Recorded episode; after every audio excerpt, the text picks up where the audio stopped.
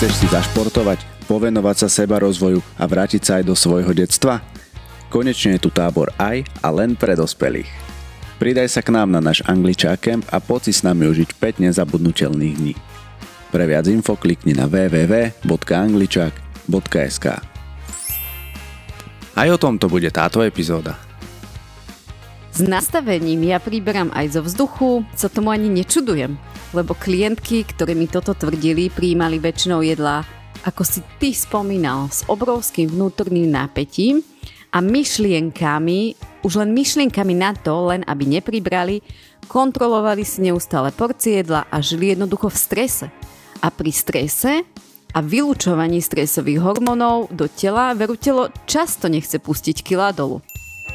Svalovica nie je ukazovateľom kvality cvičenia extrémna svalovica e, nie je v poriadku a je až nezmyselné odpalovať sa na niekoľko dní.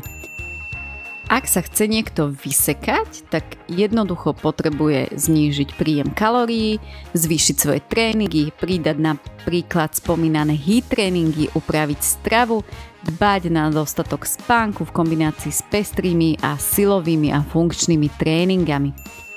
Keď si niekto myslí, že existuje lokálne chudnutie a chce napríklad eh, sixpack na bruchu a robí tisíc brúšakov denne, tak brucho zrazu môže vyzerať ešte väčšie.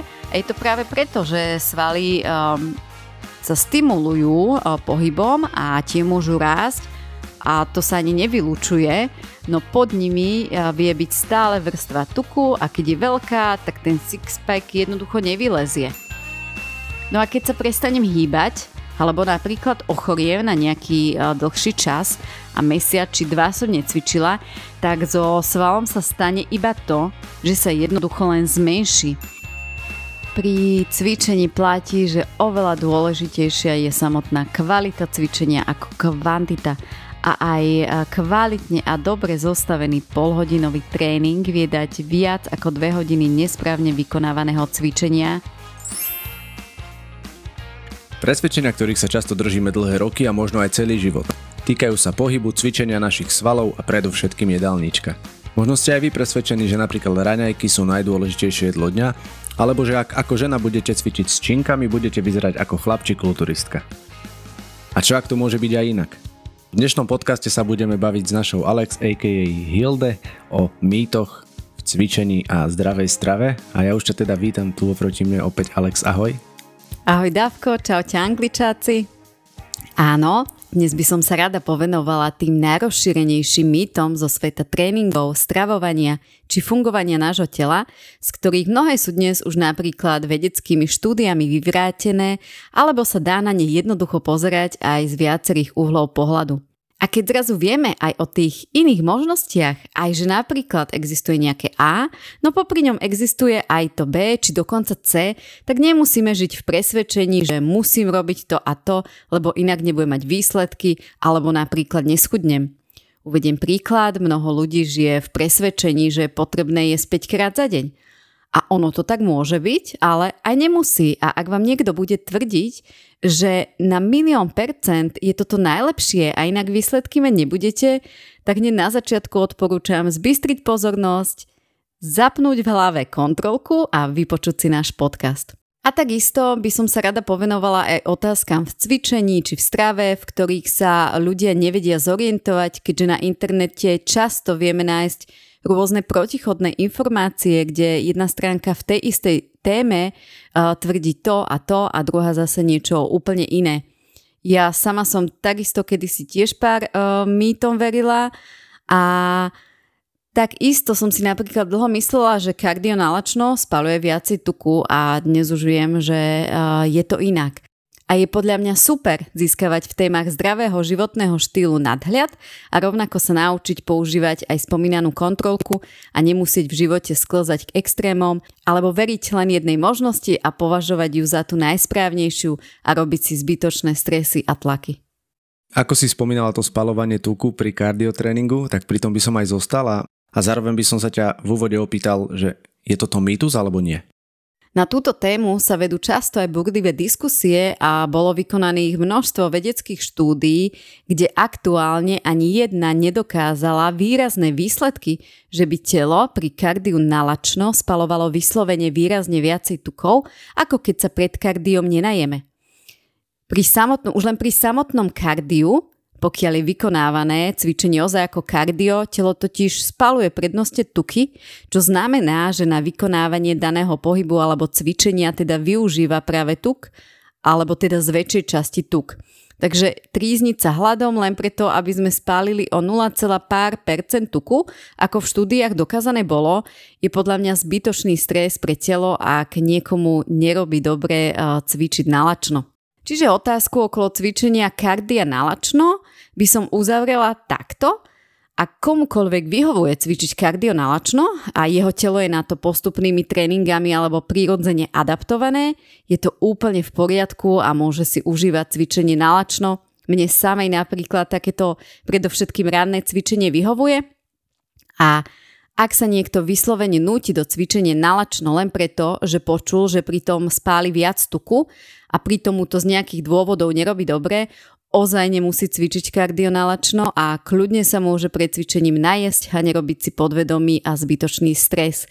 Cvičenie nálačno môže mať aj iné benefity, no z hľadiska benefitov spalovania tuku sú vzhľadom na aktuálne vedecké štúdie minimálne. Je tam teda rozdiel, ale je malý a ja som presvedčená, že niekomu zbytočný stres môže aj tieto malé benefity negatívne ovplyvňovať. Mne osobne tiež vyhovuje cvičenie na lačno a fung- fungoval som tak roky, odkedy ešte keď som hrával futbal, tak v princípe nevedel som sa ráno najesť a vždy moje prvé jedlo bolo okolo tej desiatej po tom prvom tréningu. A ja som dokonca donedávna nevedel, že som nejakým spôsobom držal to prerušované hľadovanie, o ktorom sa tiež veľa rozpráva. A v princípe mne to vyhovuje takisto. Čiže aj z toho, čo si ty hovorila, chápem tomu tak, že ten človek si môže vybrať, teda či mu to vyhovuje alebo nie. Na začiatku si hovorila o tom, že veľa ľudí žije v presvedčení, že je potrebné jesť 5 krát za deň. Platí to aj v tomto prípade, ako komu vyhovuje? E, je podľa teba v poriadku jesť takto často, alebo je to mýtus, že napríklad pre chudnutie je potrebné jesť menej a častejšie? Ďalšia téma búrlivých diskusí a rovnako aj najčastejšia otázka, ako mne prišli noví klienti. Ja osobne nie som zástanca, aby sme žalúdok a predovšetkým celý tráviaci systém zaťažovali až 5 krát za deň, alebo dokonca viac, pokiaľ teda ešte nemáme vytrávené predošlé jedlo. A túto tému by som opäť prirovnala k autu, že pokiaľ ho natankujem naplno, tak predsa nedotankovávam každých 50 kilometrov, ale až keď je nádrž poloprázdna alebo takmer prázdna a rovnako je to aj s našim telom. Nemyslím si, že je pre neho prospešné, ak ho neustále dráždime bez oddychu a ak teda neustále preťažujeme náš tráviaci systém. Čo je v tomto prípade dokázané je to, že čím je človek starší, potrebuje menej jedál za deň, dokonca ľuďom nad 60 rokov stačí jesť napríklad len dvakrát za deň. Súvisí to s vekom, s pomalujúcim sa metabolizmom a v tomto veku aj s nižším výdajom vo forme pohybu. Na druhej strane sú ľudia, ktorí potrebujú jesť viackrát za deň menšie porcie, napríklad cukrovkári, ktorí nemôžu prijať veľké množstvo sacharidových jednotiek naraz, alebo sú ľudia, ktorým jednoducho vyhovuje jesť takisto menšie množstva a častejšie. Sú tak spokojní a predovšetkým zdraví, alebo napríklad aj tehotné ženy. Často je však jedenie menších porcií a častejšie vyslovene prezentované ako cesta k štíhlosti. V mnohých extrémoch som sa teda ja stretla s prezentovaním ako jedinej cesty k štíhlosti a, a to už si nemyslím, uh, že je úplne uh, v poriadku. Ja napríklad poznám rovnako štíhlych ľudí, ktorí jedia len trikrát za deň alebo aj menej a rovnako by som netvrdila, že len toto je uh, cesta k štíhlosti.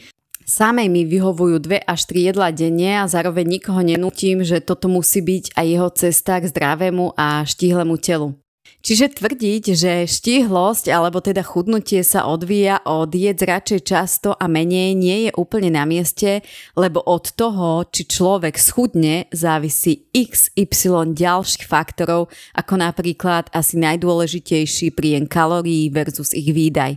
Takže áno, Opäť by som aj túto tému uzavrela jesť tak často, ako komu vyhovuje a oveľa viacej sa sústrediť, či je v danom počte jedál obsiahnutý dostatok živín, pestrej a zdravej vyváženej stravy alebo len prázdne a prebytočné kalórie.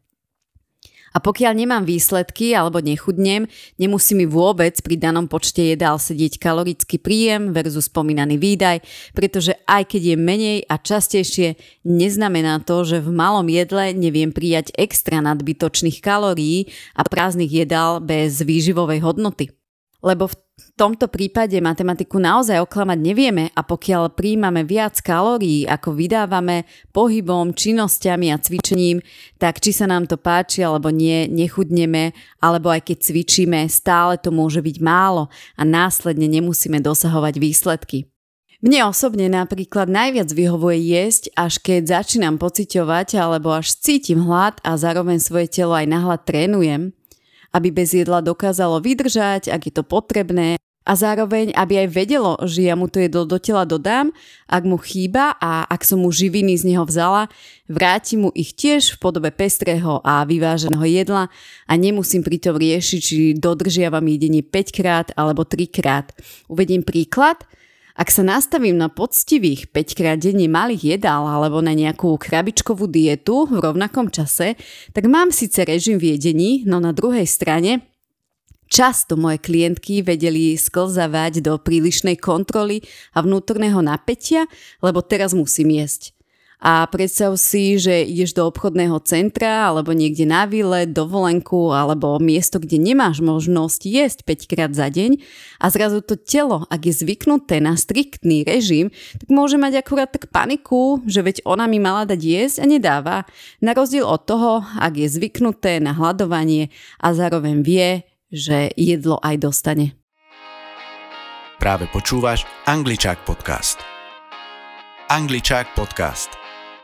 Áno, z môjho pohľadu presne takéto nejaké, že presne nalinajkované jedla alebo diety alebo rôzne kontroly toho, čo zjem, e, vedia mať presne ten opa- opačný efekt, že ten človek je podvedome v strese a nakoniec ani nepriberá z toho, že by sa zle stravoval, ale vlastne tým stresom si môže vyrábať, ja neviem ako to nazvať, či nejaké látky alebo v tele, ktoré, vďaka ktorým potom príbera a, a pripisujú to možno tomu jedlu, že možno to veľa ľudí nevie, že ten stres spôsobuje veľakrát to priberanie.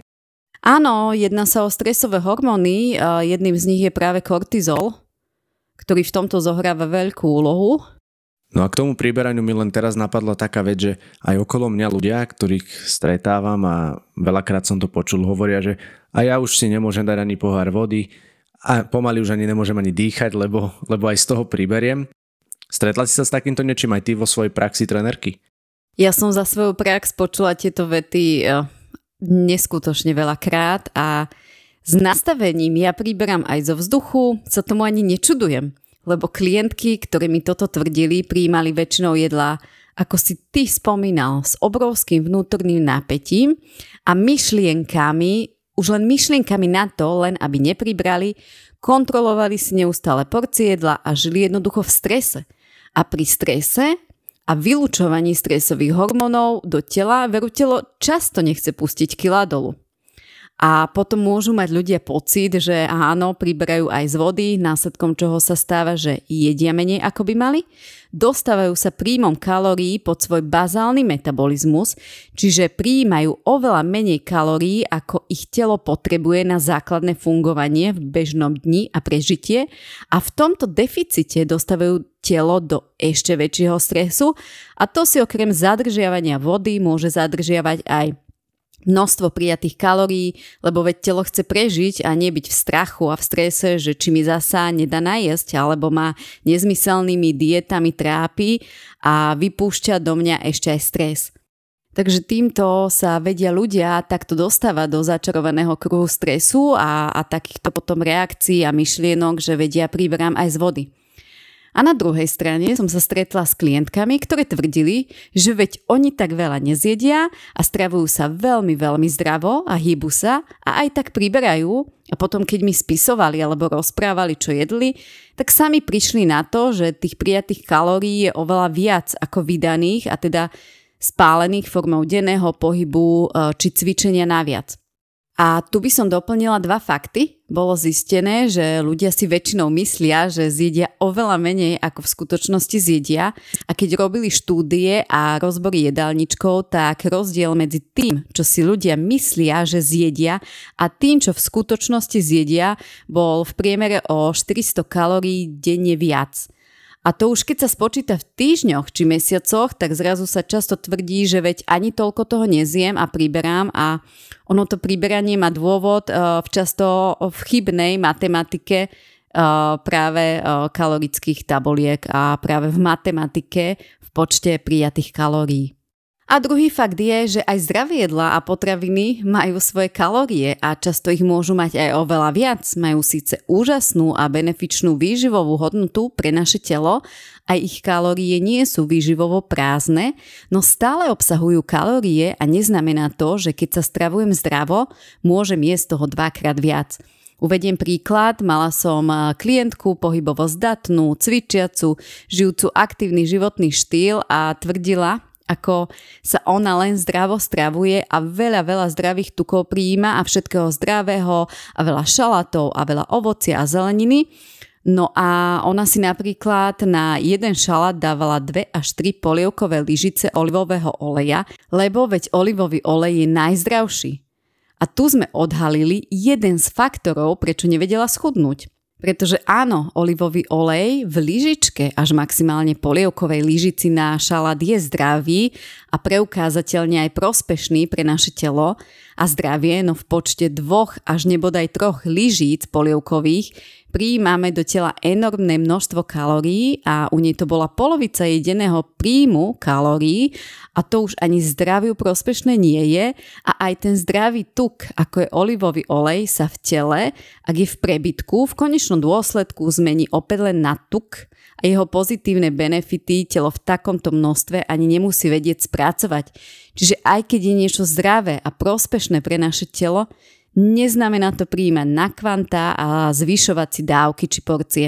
Čiže ja priberám aj z vody alebo zo vzduchu, alebo veď ja sa zdravo stravujem, či nebodaj ja to mám dedičné, za tým odporúčam hľadať množstvo iných faktorov, prečo to telo z nejakého dôvodu nespolupracuje. A keď má človek chuť sa na to pozrieť, zanalizovať, ako to vo svojom živote má, tak namiesto vzduchu vie nájsť tie najdôležitejšie príčiny, prečo napríklad nechudne, alebo prečo priberá, alebo prečo nemá výsledky a tak ďalej. No keď sme pri tom jedení a stravovaní, tak napadla mi ešte jedna otázka, že môže prísť človek o svalovú hmotu, pokiaľ nie je často?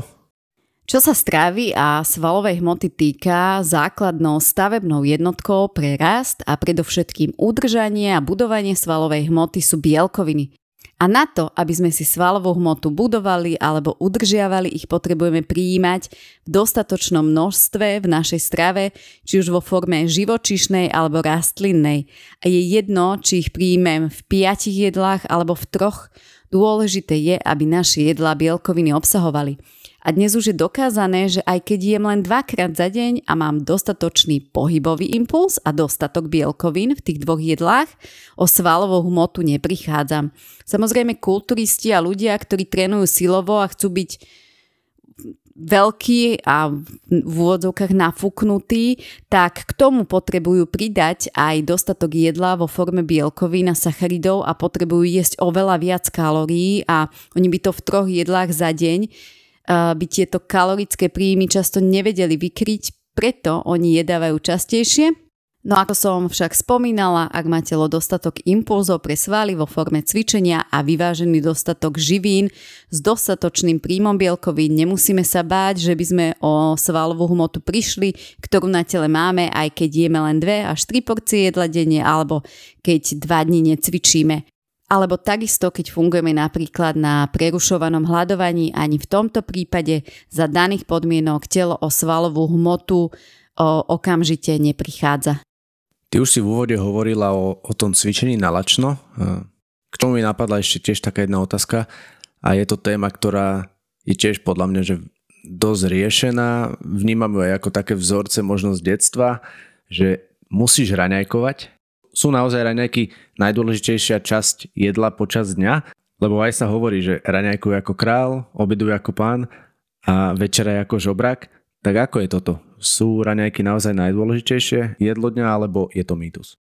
Ja som rada, že sme s travovaním začali, lebo aj mojich klientov, ktorí so mnou chceli cvičiť alebo začínali cvičiť, na začiatku najviac zaujímali práve tieto otázky ohľadom stravovania, lebo ak sa hýbeme a začneme cvičiť, tak stravovanie a pohyb idú ruka v ruke a práve túto otázku, ako je to s tými raňajkami a čo si o tom myslím ja, mi často kládli.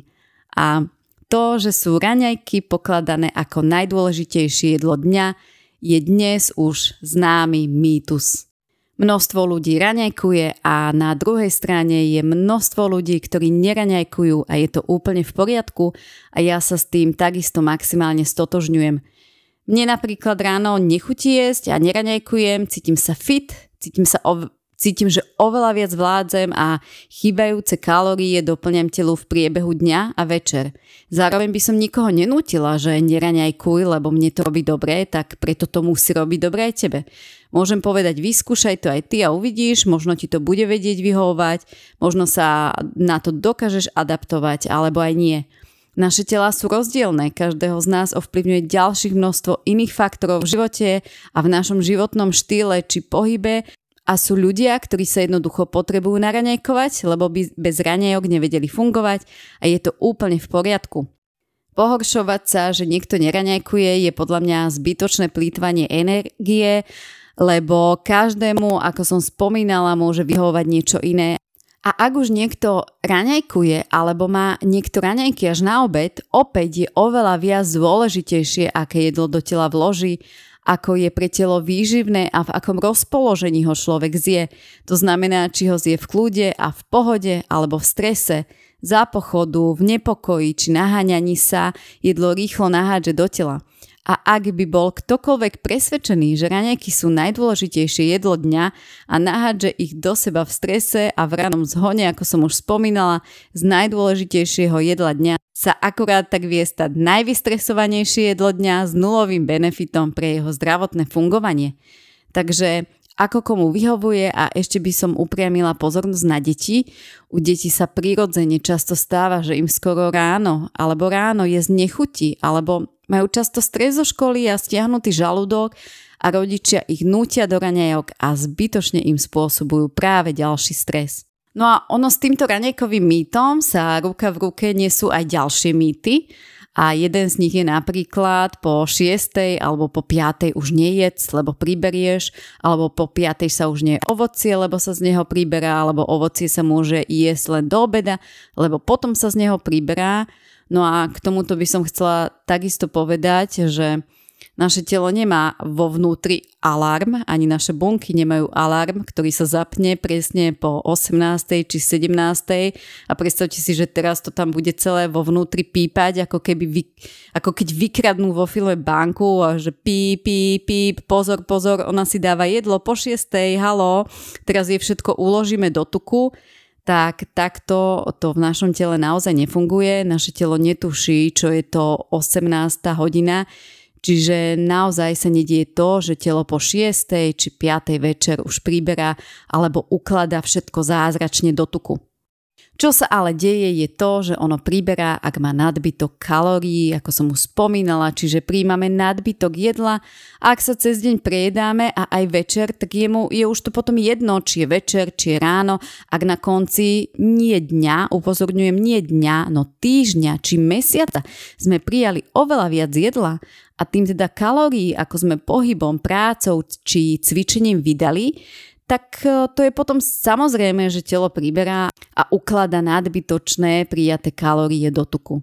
Ak ja som celý deň v pohybe a nedodám telu počas dňa dostatok kalórií, ale doplním mu ich napríklad o 8 večer, 2 hodiny pred spaním, tak jednoducho nepriberiem, lebo len doplním to, čo som minula a nemusím byť v žiadnom strese, že jem po 6 či 5 večer.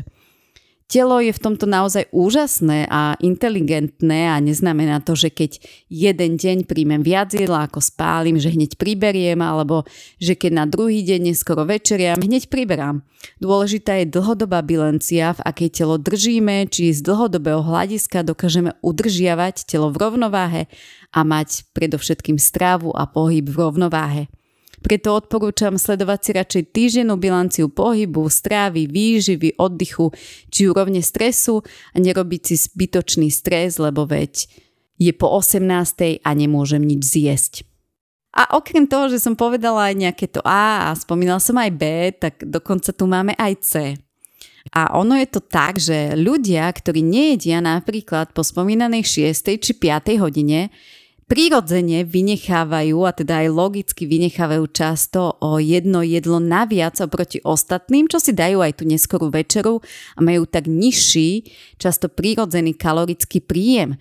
Čiže to nie je zázrak tým, že nejedia po šiestej, že chudnú, ale že vlastne často majú o jednu porciu jedla menej a tým pádom aj nižší príjem oproti ostatným, ako som už spomínala. Alebo po večeroch už neviedajú pri telke chladničku a to vie teda urobiť veľké veci veci, aj čo sa zdravotného stavu týka a aj kvality spánku. Myslela som to večerné viedanie chladničky. A ono, takisto sa to dá urobiť aj naopak. Mne vo väčšine prípadov nechutí ranejkovať, mám o prvé jedlo menej, často až obedujem a následne na to dodávam chýbajúce kalórie a živiny do tela neskoršou večerou. Snažím sa prirodzene udržiavať telo v rovnováhe výdaja a príjmu. Takže čo by som v stravovaní odporúčala na miesto či ranejkovať, neranejkovať alebo jesť po 18. nie jesť po 18. tak v prvom rade sa naučiť konzumovať jedlo bez stresu alebo mimo stresových faktorov a mimo zhonu, vyhľadávať vyvážené jedlá, ktoré obsahujú dostatok zeleniny a ovocia, čiže dôležitej vlákniny, potraviny pre naše čreva, Vyhľadávať dostatok zdravých tukov, komplexných sacharidov a nezabúdať na tie dôležité bielkoviny, lebo vďaka ním vieme budovať na tele svalovú hmotu a svalová hmota na tele je jeden z faktorov predlžujúci život. Nevytvárať si vnútorné pnutie či výčitky, ak aj zjemne zdravé jedlo alebo čokoládu, ale radšej minimálne dvojnásobne vyvážiť to nezdravé zdravým, myslím tým jedno jedlo na tanieri nezdravé alebo neúplne výživovo hodnotné, Tri následujúce jedlá zdravé plus k tomu dostatok pohybu. A zvyšok už ako komu vyhovuje, či ráno, či večer, či po šiestej jesť alebo nejesť, Vyhovuje neznamená jesť prázdne kalórie, fast foody či extrémne množstva. Vyhovovanie myslím v zmysle naučenia sa počúvania vlastného tela lebo keď mi niekto hovorí, raňajkovať musíš a ja jem len preto, že sa to musí a nie preto, že si to moje telo pýta, tak nevyhovujem svojmu telu, ale požiadavkám alebo niekoho presvedčeniu. Ak chceš dopočúvať tento podcast až do konca a chceš si vypočuť množstvo ďalších zaujímavých a hodnotných informácií, podpor nás formou subscription priamo tu na Spotify. Za každú vašu podporu úprimne ďakujeme.